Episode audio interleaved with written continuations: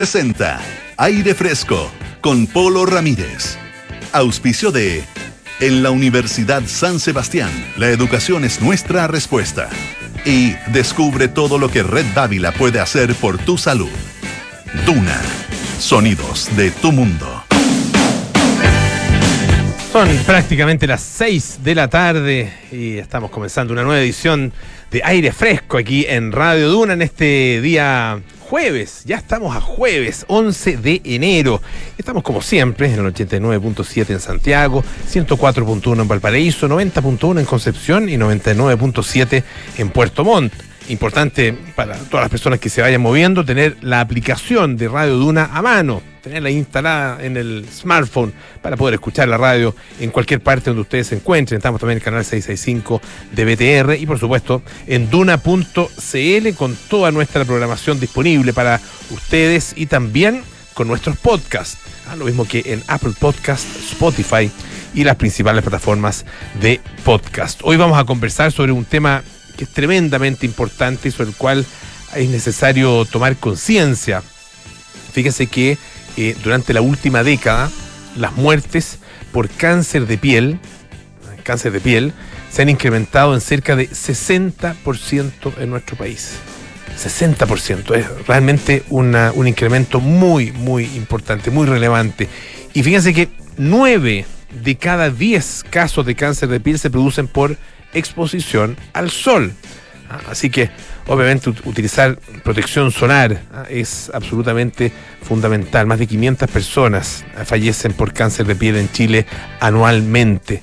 Em, vamos a estar conversando justamente porque desde la Fundación Arturo López Pérez se está haciendo un llamado con el siguiente texto, protégete de lo que no ves, prevenir el cáncer de piel cuanto antes mejor y vamos a estar con eh, el dermatólogo oncológico de la Fundación Arturo López Pérez, Jonathan Stevens González, en algunos minutos más, para, bueno, eh, conocer más acerca de esta, de esta enfermedad, de sus características, de lo que ha ido pasando en el tiempo, ¿ah? de, este, de cuáles son las razones que explican eh, este aumento, porque probablemente, y eso es una de las de las preguntas que uno, que, uno se hace y que le vamos a hacer, por supuesto, al doctor, es por qué si hay cada vez más conciencia de eh, esta de, la, importancia de la protección solar ¿ah? eh, y cada vez más productos y qué sé yo, cada vez más campañas. ¿Por qué se ha producido ese aumento tan importante en la última década? ¿Ah? Vamos a estar entonces hablando de cáncer de piel acá en aire fresco en algunos minutos más. Y por supuesto, como buen día jueves, tenemos a Francesca Ravizza y panoramas para eh, los próximos días, fin de semana, ah, también durante la próxima semana. Hay harta cosa que está pasando, así que está nutrida la cartelera. Ah, em, lo decía también Francesca recién, eh, interesante esto de, el cable Humboldt. Ah, el cable Humboldt, em, este proyecto de fibra óptica que em, va a conectar eh, Sudamérica, desde, nuestro país, por supuesto, con el Asia Pacífico. Ah, es un proyecto, un proyecto en conjunto con Google ah, que está haciendo Chile y es el primer cable que va a conectar a través de fibra óptica estos dos continentes, ah, eh, el Asia Pacífico con eh, con, con Sudamérica, digamos, o América del Sur. Es eh, fibra óptica de una banda ancha con una banda ancha de alta velocidad. ¿ah? Eh, así que es súper interesante porque va a significar ¿ah? eh, una mejoría ¿ah? importante en nuestras capacidades de comunicación a través de, este, este tipo de tecnología. Em, una longitud de 14.800 kilómetros. El, planeta, la, el perímetro, digamos, del planeta son eh, 40 y algo mil kilómetros, ¿no? Estos son 14 mil, o sea, una, porción importante. ¿ah? Eh, una capacidad de 144 terabytes por segundo, también una capacidad bien eh, impresionante. Y em, se va a mejorar gracias a esto la conectividad de fibra óptica, ¿ah? eh, que tiene actualmente rutas que pasan por Estados Unidos o Europa antes de llegar a Asia. La, conexión directa a Asia, en el caso de nuestro país, no existe. Em, a través de cable, a través de fibra óptica por supuesto. Ah, eh, y esto aumenta también eh, lo que se llama la capacidad de resiliencia ah, de las redes de telecomunicaciones. Ah, eh, y se dice, lo, ha dicho también el, propio presidente Boric, que esto nos posiciona como una especie de puerta de entrada de datos. desde el Pacífico hacia el continente. Súper interesante este, este proyecto. Va a tener una vida útil estimada de 25 años Em, y bueno, em, va a estar eh, operativo. Ah, eh, se van a poner todos los esfuerzos, se dice, para que esté operativo durante el año 2026. Así que ah, un par de añitos más vamos a tener la super hiper fibra óptica conectándonos con el Asia Pacífico. Hay una un, estudio, una investigación que es súper interesante, tiene que ver con medio ambiente. La trae eh, el diario eh, The Guardian hoy día, una mm, investigación de University College de Londres, eh, que se publicó en la revista Nature. Y tiene que ver con los bosques, con los bosques lluviosos específicamente. Fíjense que para, para el, voy a tratar de, explicar lo mejor posible. Ah, dice que el 2% de las especies de, los, de las especies eh, de, árboles, digamos, las especies árboles, arbustos, etcétera, presentes en los bosques lluviosos. ¿ah? Eh, esto eh, considera la Amazonía, considera África, zonas de África, zonas del sudeste asiático, etcétera. Nosotros tenemos nuestros propios bosques lluviosos al sur, ¿no es cierto?, de nuestro país, ah, que tienen otras características, bosque frío. ¿ah? pero bueno, Em, dice que el 2% de las especies hacen el 50% de, eh, los, de los árboles, digamos. De todos los árboles que existen, de, las distintas especies, fíjense que son alrededor de eh, 46.000 especies. En un conteo, que un conteo es una, es una estimación de eh, 800 800 mil millones de árboles, 800 mil millones de árboles en, los, bosques lluviosos tropicales o los bosques tropicales, em, y el 2%, que corresponde a alrededor de mil especies, eh, hacen la mitad de todos los, o sea, para que se entienda bien y para yo entenderlo también. Eh, la mitad de los bosques corresponden a solo mil especies una mitad. Y la otra mitad de los bosques corresponden a todo el resto. ¿ah? Eh, a las cuarenta y tantas mil especies restantes. ¿Se entiende? Ah, em, esto es, es bien interesante para la comprensión de las características de los bosques. Esto, como les decía, bosques en, toda África, en el Amazonas, en sudeste asiático. Em, y esto, la importancia que tiene es que, eh, bueno, eh, permite comprender ah, en qué consiste efectivamente la biodiversidad. Ah, eh, dice em, el autor principal de este estudio, ah, Declan Cooper, em, que nuestras, nuestros descubrimientos tienen profundas implicancias en la comprensión de los bosques tropicales. Si nos eh, enfocamos en, comprender estas especies más comunes, probablemente podemos definir y podemos eh, predecir ah, eh, cómo va a responder el bosque en su totalidad o en su conjunto ah, frente a los rápidos cambios medioambientales que se están dando. Es decir, es bastante más fácil, ¿no es cierto?, comprender, hacer el estudio y comprender em, lo que puede ir pasando con mil árboles que con 46 mil árboles, ¿no es cierto? Es distinto, ¿ah? eh, son especies distintas. ¿ah? Em, eh, se demostró a través de este estudio que eh, en el caso de los bosques tropicales africanos, hay menos especies, hay menos biodiversidad que en los bosques del Amazonas y del sudeste asiático.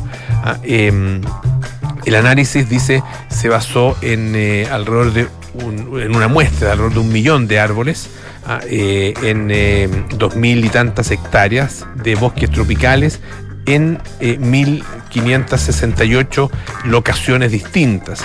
Y descubrieron que, que es el dato más el dato preciso digamos que el 2,2% de las especies corresponden a más del 50% de la totalidad de estos de los árboles en este en ecosistemas, ah, en estos hábitats. Así que es bien interesante lo que, lo que se cubre y bueno, eso va a ayudar, por supuesto, a, em, a, comprender ah, la evolución de los bosques frente al cambio climático.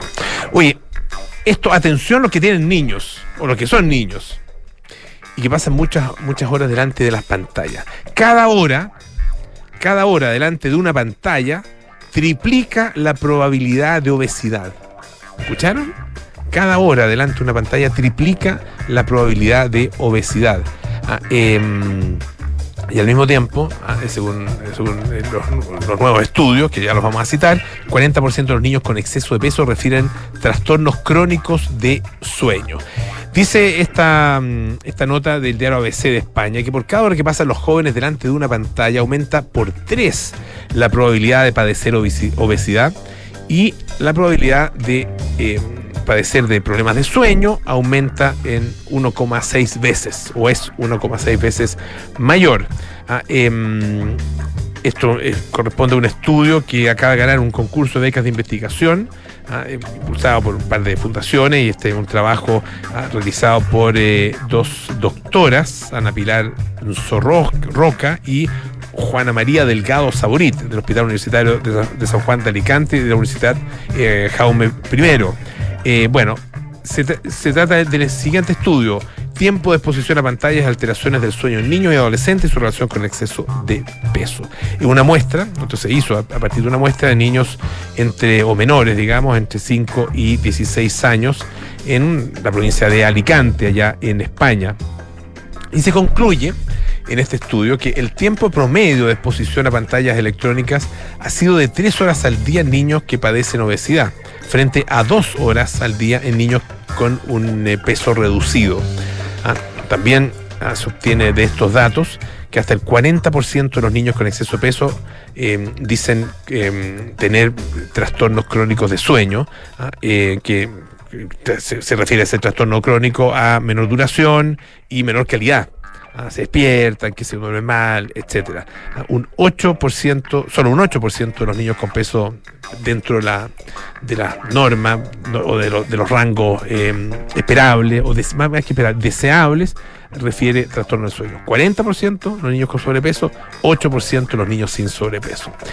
Em, hay otro, otro estudio que también es interesante eh, y tiene que ver con niños, ganó el segundo lugar, digamos, en, esta, en este concurso ah, de investigaciones, y tiene que ver con los efectos de la tecnología de la obesidad en el sueño de adolescentes. Em, dice que hay una mejor calidad de sueño en, niños que realizan actividad física habitual.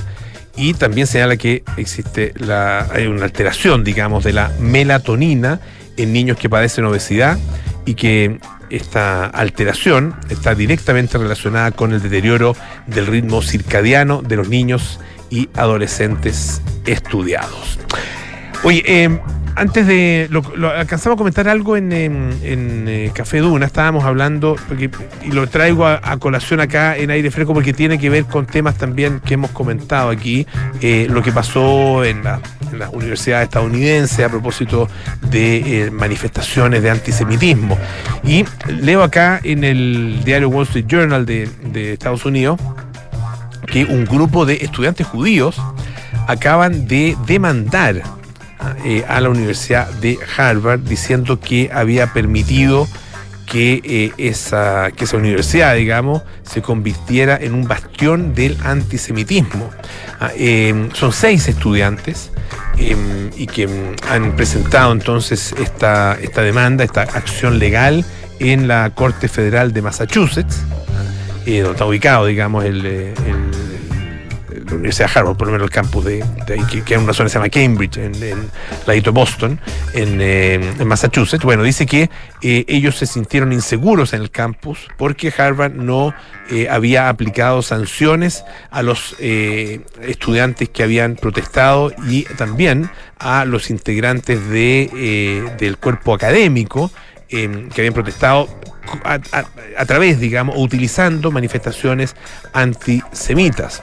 Ah, em, esto ustedes saben, bueno, eh, desde el comienzo de la guerra entre Israel y Hamas, eh, ha habido muchos, muchas manifestaciones de estudiantes pro-palestinos ah, y lo han hecho de manera reiterada, digamos, ahí en, en este campus en, en, la zona de Cambridge. Esto llevó a que, bueno, primero la rectora Claudine Gay tuviera que dar explicaciones en el Congreso, ah, lo hizo tan mal al dar esas explicaciones que, básicamente porque nunca condenó los ataques, nunca condenó tampoco y no castigó lo que había pasado, estas manifestaciones antisemitas en el campo, y por lo tanto había decidido renunciar en definitiva. Ah, em, y cuenta esta nota que las universidades a, través de todo Estados Unidos han estado bastante divididas por esta guerra. Ah, em, ha habido muchas manifestaciones y protestas dentro em, de las escuelas. esto manifestaciones pro-palestinas ah, especialmente, pero también eh, ha habido algunas acciones o manifestaciones eh, en relación con eh, el apoyo a, Israel. Ah, em, pero bueno, finalmente no se ha llegado, por supuesto, a una, a una especie de equilibrio, ah, porque básicamente en el caso de las manifestaciones en contra de Israel se han utilizado y se han proferido muchos epítetos antisemitas y eso eh, genera ah, eh, una, una, situación en la que efectivamente estos estudiantes se han dicho sentirse eh, inseguros. Por lo tanto, son estos seis estudiantes en que, además dicen que la universidad simplemente no los ha protegido ah, em, y em, se espera ah, un, un, castigo. y dice que la universidad está por lo mismo discriminando en base, en este caso, en base al origen eh, nacional y el origen además étnico de las personas. Así que se sigue enturbiando la situación en las universidades estadounidenses, algunas además de las eh, principales y más eh, conocidas universidades del mundo. Vamos a escuchar un poquito de música. Este es Duran Duran con Union of the Snake.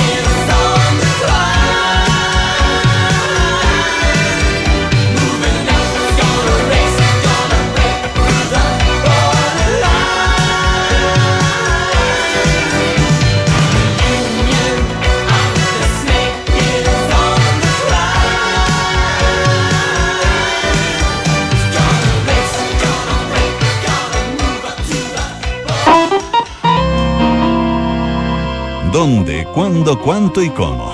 Es hora de panoramas en aire fresco con Francesca Ravizza. Ya, estamos listos para saber qué cosas interesantes y entretenidas hay para los próximos días. Estamos en nuestros panoramas en aire fresco con Francesca Ravizza. ¿Qué tal, Fran? Bien, ¿y tú, Polo? Bien, también. Tengo un panorama que sé que te va a gustar. A ver. Porque, y es muy santiaguino, sobre todo cuando el tiempo acompaña, que son los trekkings Ah, sí, pues. eh, por los Andes centrales, sobre todo el Cerro El Plomo, el, el- el cerro más alto de Santiago, que está a 5.424 metros de altitud. Y la verdad es que hay mucha gente que va, que hace sus excursiones, hay personas que ya son muy expertos en el mundo del trekking, hay unos que más o menos, que no van muy equipados. Y eh, The North Face puso un base camp eh, gratuito que se llama eh, Ba- Base eh, Federación y lo puso a 4.100 metros. Entonces está como justo al medio de donde tú después puedes partir hacia el Cerro La Leonera. puedes venir del Cerro El Pintor, por ejemplo, y llegas al base camp y después de este base camp al otro día puedes ir a un camp de altura y terminar en el, en el Cerro el plomo está a 4.100 metros de altitud. Es gratuito, es completamente gratuito, va a estar hasta el 21 de enero. Lo único que sí, este campamento federación hay que reservar, porque están las carpas ahí. Tú puedes reservar tu carpa, entonces eso también te ayuda a subir un poco más ligero, menos equipado. Y mm, hay que reservar en thenorthface.cl slash basecamp y ahí eh, se pueden incluso ocupar las carpas donde va a estar eh, esto y eh, subes, como te decía, con, con menos peso hacia el camino mucho más fácil. Si es que no tienes experiencia, esta empresa también, eh, tú puedes contratar el servicio de guía. Ah, mira. Entonces, El, se- el Campeonato de Federaciones es, es un clásico, Es un clásico. Para, para los que se aventuran justamente a esos cerros, a, a la lonera, como tú decías, al pintor, a, a- y obviamente al, al plomo.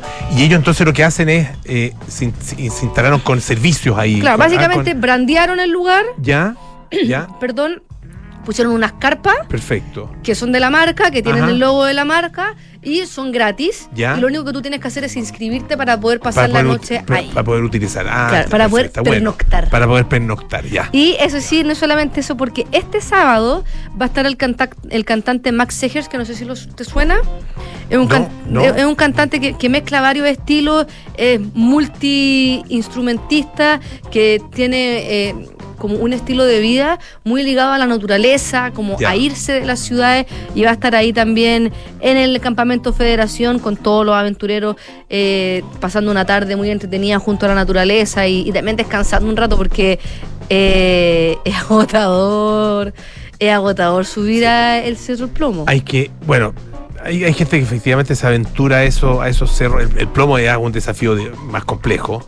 ¿ah? Eh, requiere no solo equipamiento, sino que también mucho conocimiento. eh, y hay que ah, tomárselo con mucha calma. ¿ah? Eh, No, no, yo no subí el plomo, pero el, el pintor sí lo subió. ya ese el pintor está lo conozco. a 4180 parece. Es, sí, sí. Lo recuerdo porque me apuné. Así que, sentí un poco, así que, eh, hay que hay que pensar que hay- por sobre los, los 4.000 metros puede pasar eso, 3.000 y tanto incluso.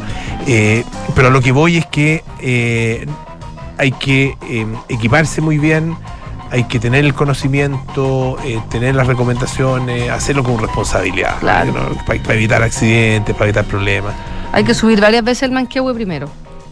Muchas veces, claro, ¿no? y hay el y, y bueno, y, Y puede ir por, otro, por otros cerros que son por el día, que sea el propio pintor, el bueno, el provincia, eh, San Ramón, todas las, hay- tenemos hartas alternativas acá en, en la Sí. región metropolitana, alrededor de la, de la región metropolitana, pero ya para cerros más difíciles hay que tener un poquito más de conocimiento. Sí, y, y como dices tú, ir equipado, porque Sí. si- eh, ar- estamos en verano, acá en, en el valle hay más de 30 grados, pero allá en la cordillera empieza a hacer frío, se va el sol, Completamente. eh, Y- las temperaturas son... Y el tiempo cambia muy rápido en la cordillera. ¿ah? Fíjate que me- eh, hace algunos unos, unos meses, un par de meses, fui al provincia. ¿Ya?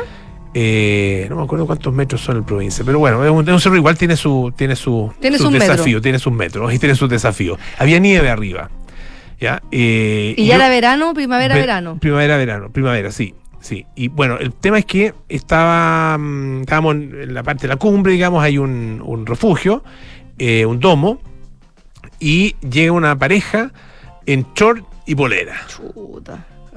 O sea, muy meritorio, muy meritorio, a ver, eh, eh, meritorio entre comillas. ah, en short y polera, ah, eh, y, con, y sin mochila, ah, con un poco de agua, con agua en la mano, digamos. O sea, capos de llegar hasta esa altura sin, sin, con poco equipamiento, qué sé yo, haciendo una especie como de, de trail, ah, más, que, más que de ascensión, de, de- más, más que trekking o, o incluso montañismo.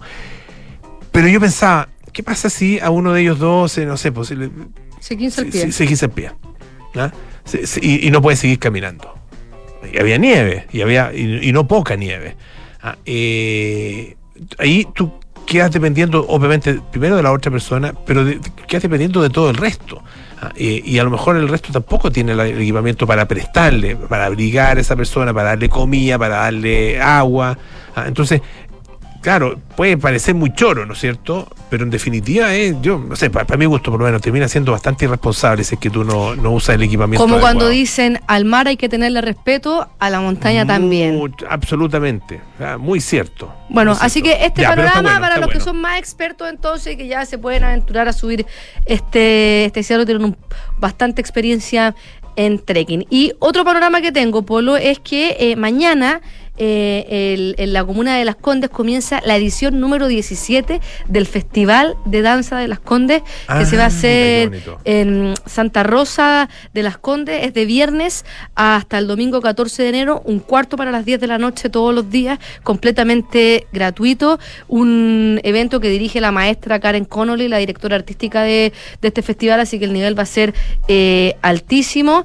Comienza el viernes con la presentación de eh, dos bailarines del Ballet de Santiago. Después la Compañía Metropolitana de Danza también va a estar ofreciendo Sweet Bach a cargo de Diego Domínguez. El sábado va a estar la compañía Movimiento de eh, la destacada coreógrafa y premio de las artes escénicas, presidente de la República, Teresa Alcaíno, que va a presentar eh, la obra Mistral con música original de Humberto Oneto. Y el domingo 14, el Ballet Folclórico Nacional, el Bafona, que lo está dirigiendo Jaime Hernández, va a estar representando Rapanui, Romance de Negros y Guasos. Así que también muy, muy interesante este programa que es gratuito, es arte y cultura gratuita. Muy bien. Oye, yo te tengo uno también. Te tengo uno que es eh, para, especial para niños. ¿Cuál? Ah, el día martes 16 ah, de enero ah, eh, se va a presentar 31 minutos Don Quijote.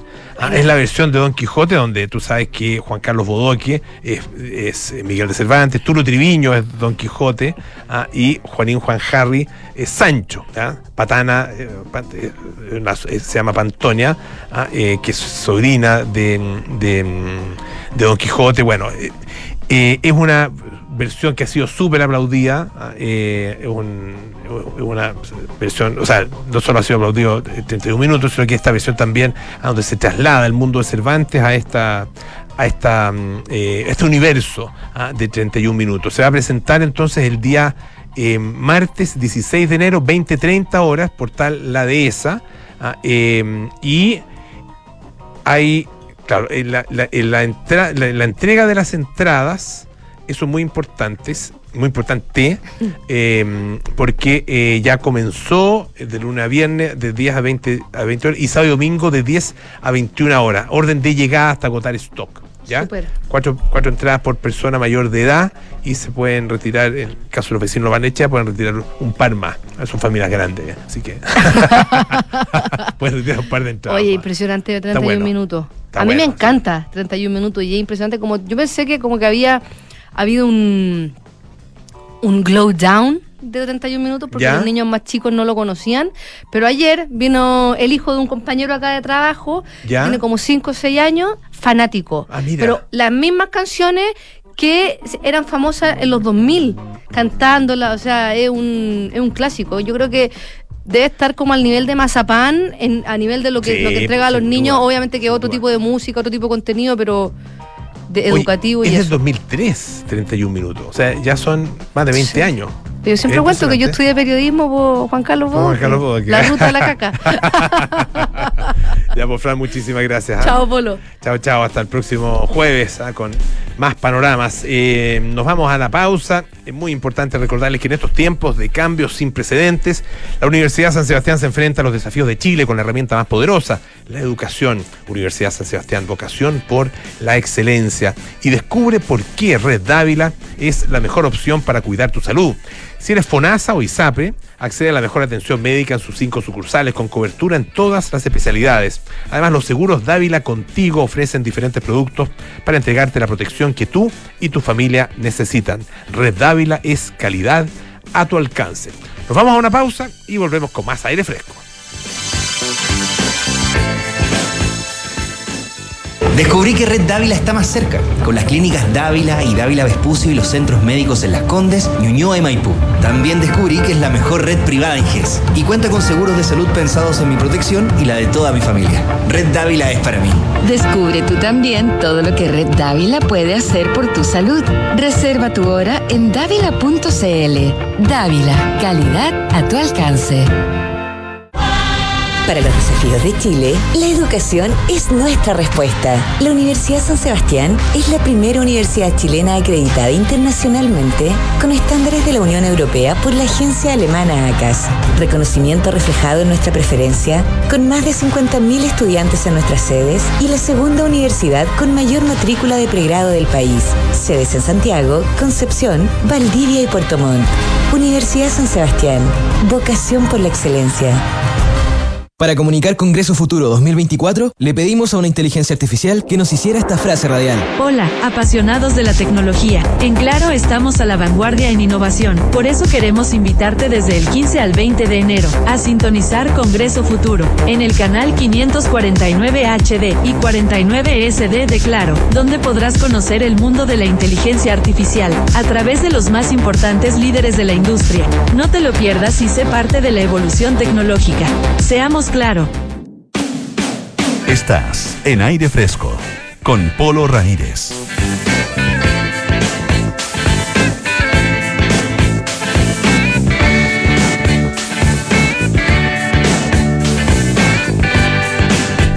Bueno, ya estamos de vuelta aquí en aire fresco. Ustedes están aquí en Radio Duna, por supuesto. Y mm, lo decíamos al principio del programa.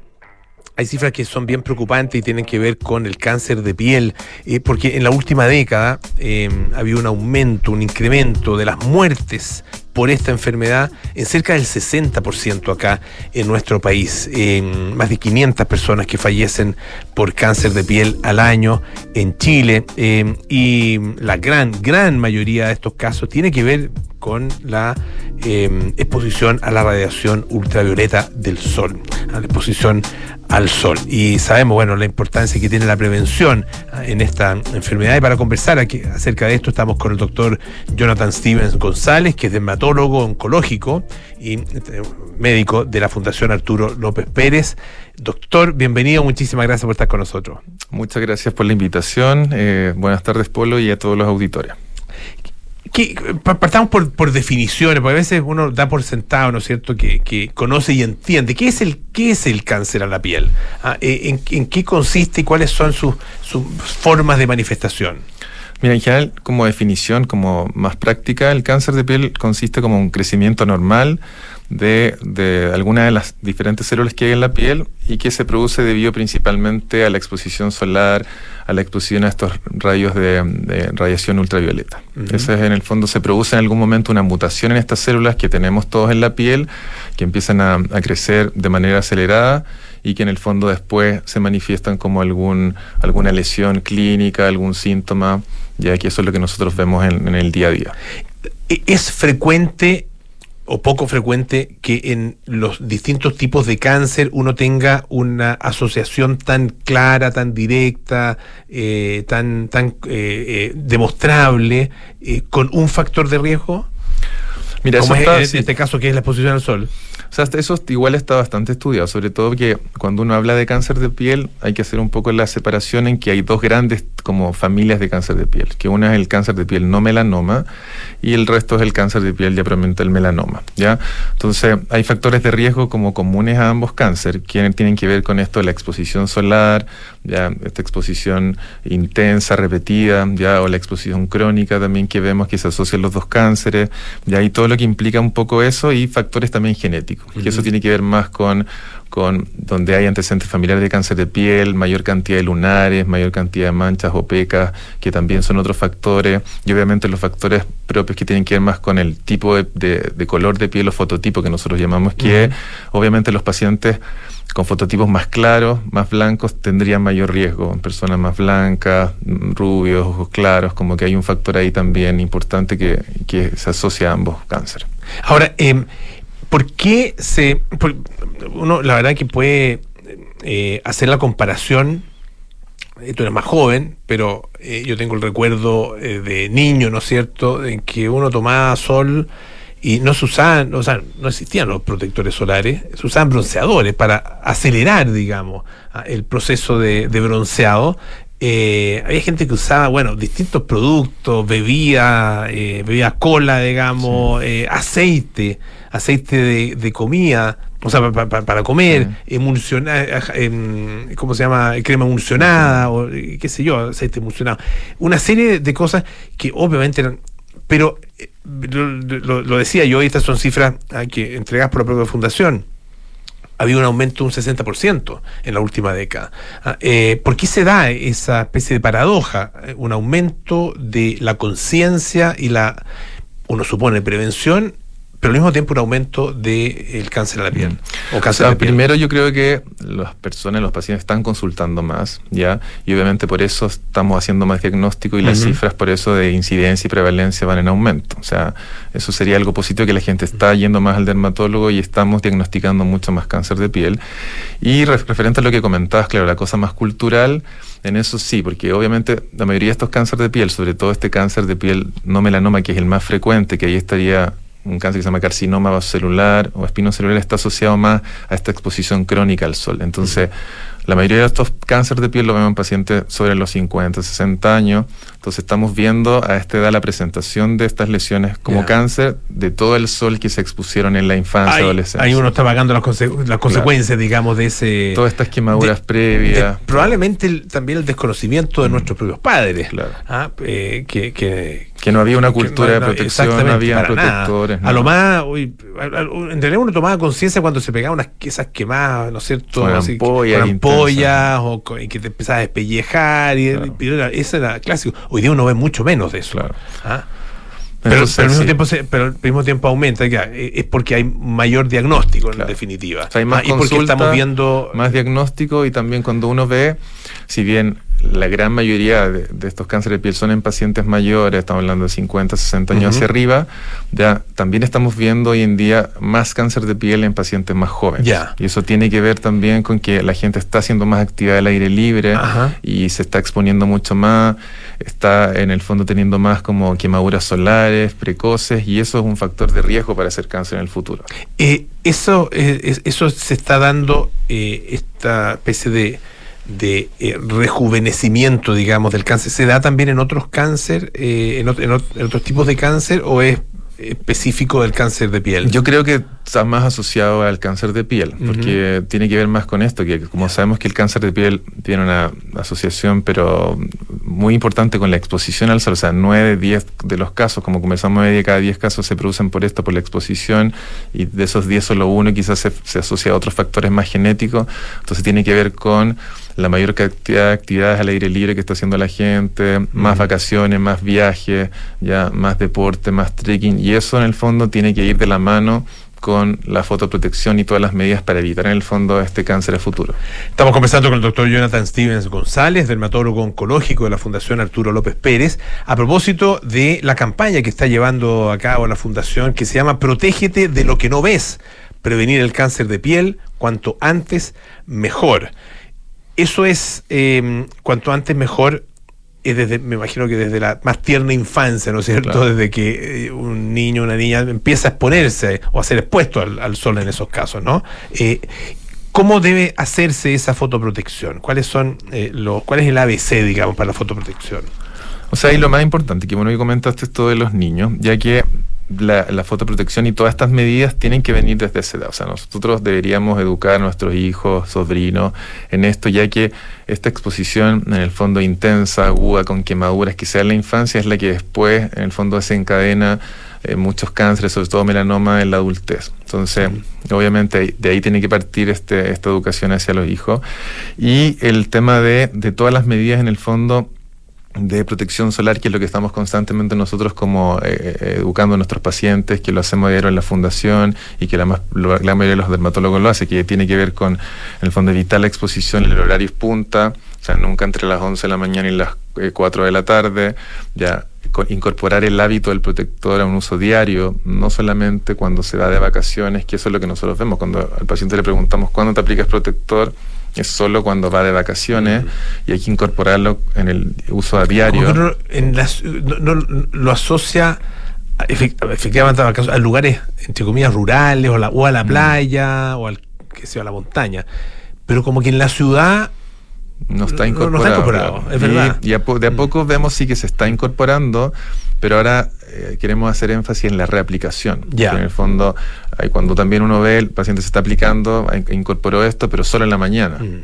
Y tú sabes que un protector, el efecto no va a durar más de dos, tres horas, entonces también queremos reforzar eso, que hay que reaplicarse el protector con cierta frecuencia, por lo menos tres veces al día, si uno está de vacaciones más expuesto está en playa, piscina, mucho más, con mayor razón, cada dos horas, previo a- al baño en piscina, playa, también reaplicarse. Entonces esas cosas como que son súper importantes y sobre todo este mito de tomar sol, eso ya está out, como que el tomar sol con bronceador, como se llama anteprotector, eso nadie debería hacerlo, porque eso es acumular daño y generar este daño en, en nuestras células de la piel para que en un futuro se genere un cáncer de piel.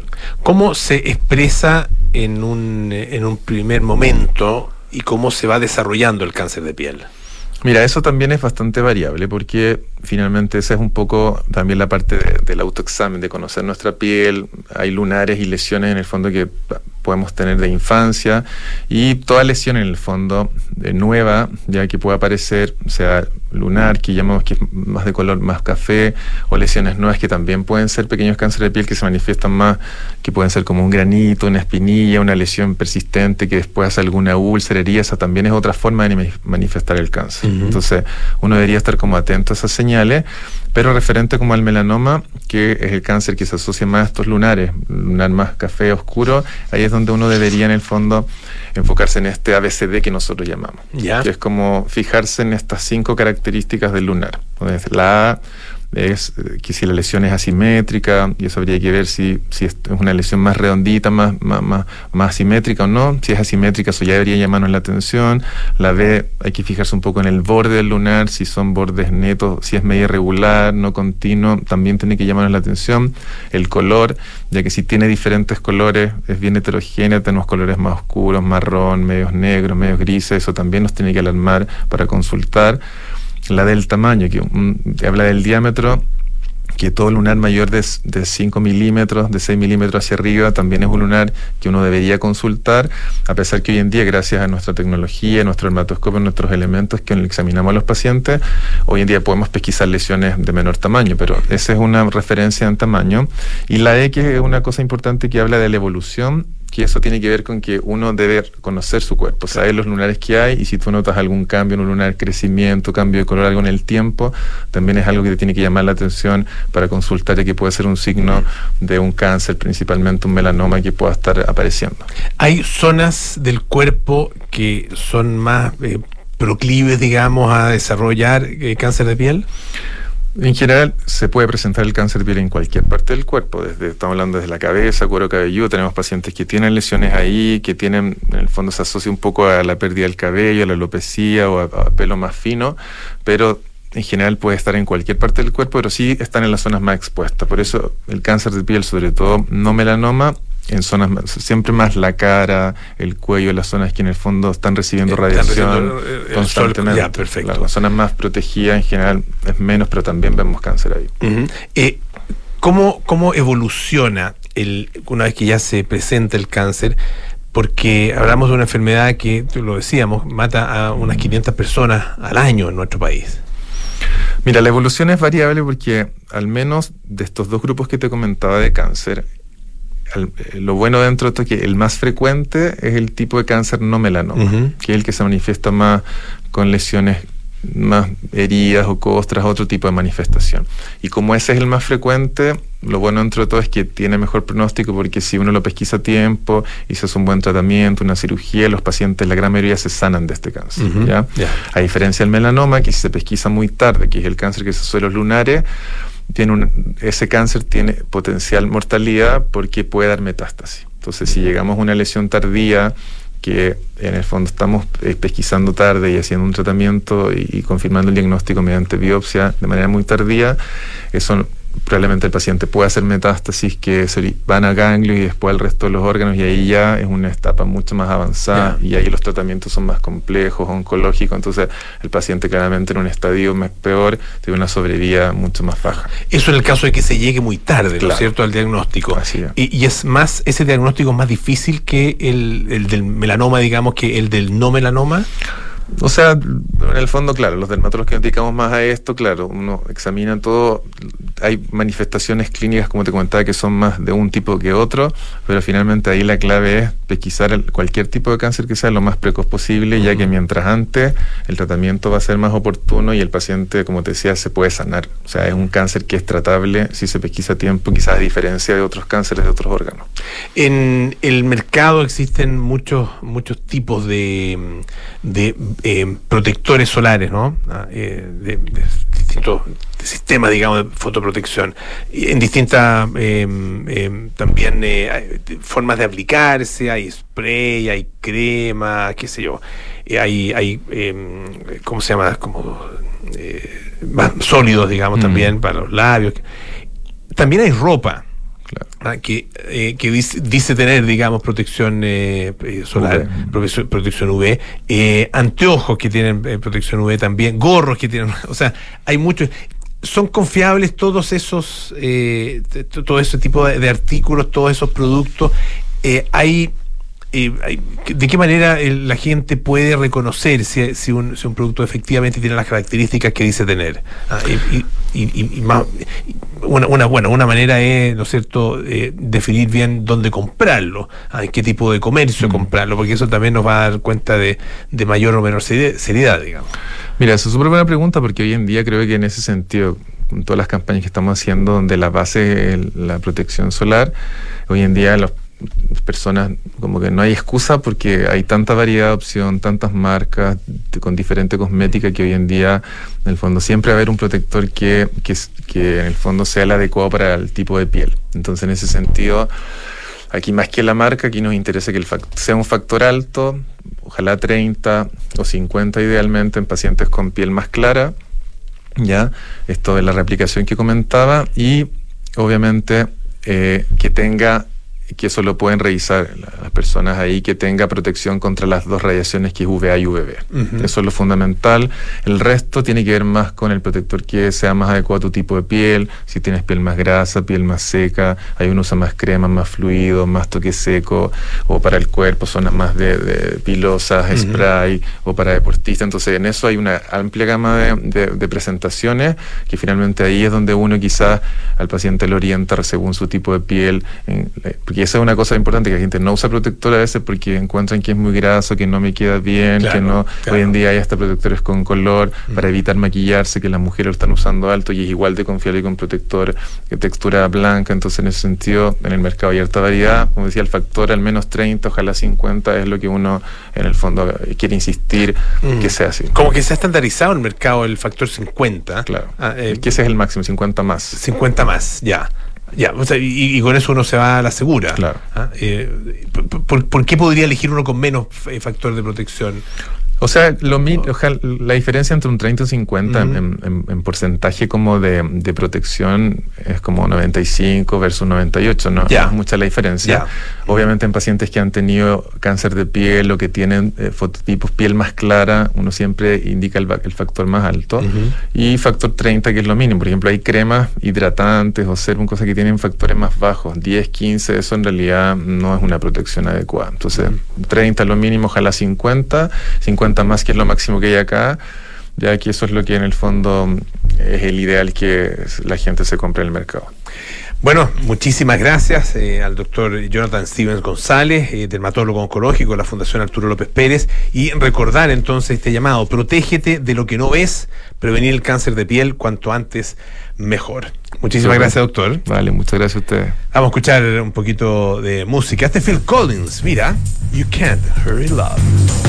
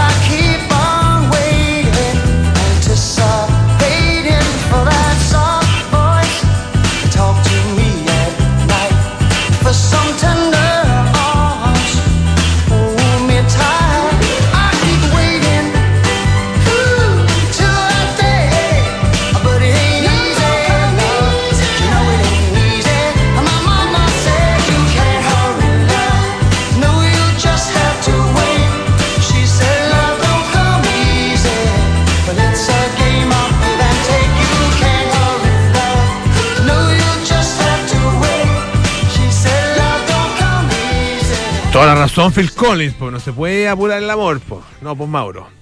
No se puede apurar el amor. Hay que, hay que esperar ahí, tener paciencia. Eh, y como, como la paciencia que ha tenido este caballero, eh, es bien impresionante. Eh, un hombre de 92 años, 92 años que bate el récord Guinness de la persona más longeva en cruzar a pie el Gran Cañón. Esto es una caminata ah, que se conoce como el, lo que se llama eh, rim to rim, ah, de, un, de un borde al otro, digamos, de un lado al otro del Gran Cañón. Ustedes saben, Gran Cañón es, es un- una gigantesca, descomunal, inconmensurable grieta ah, eh, que está ahí en el estado de Arizona, en Estados Unidos.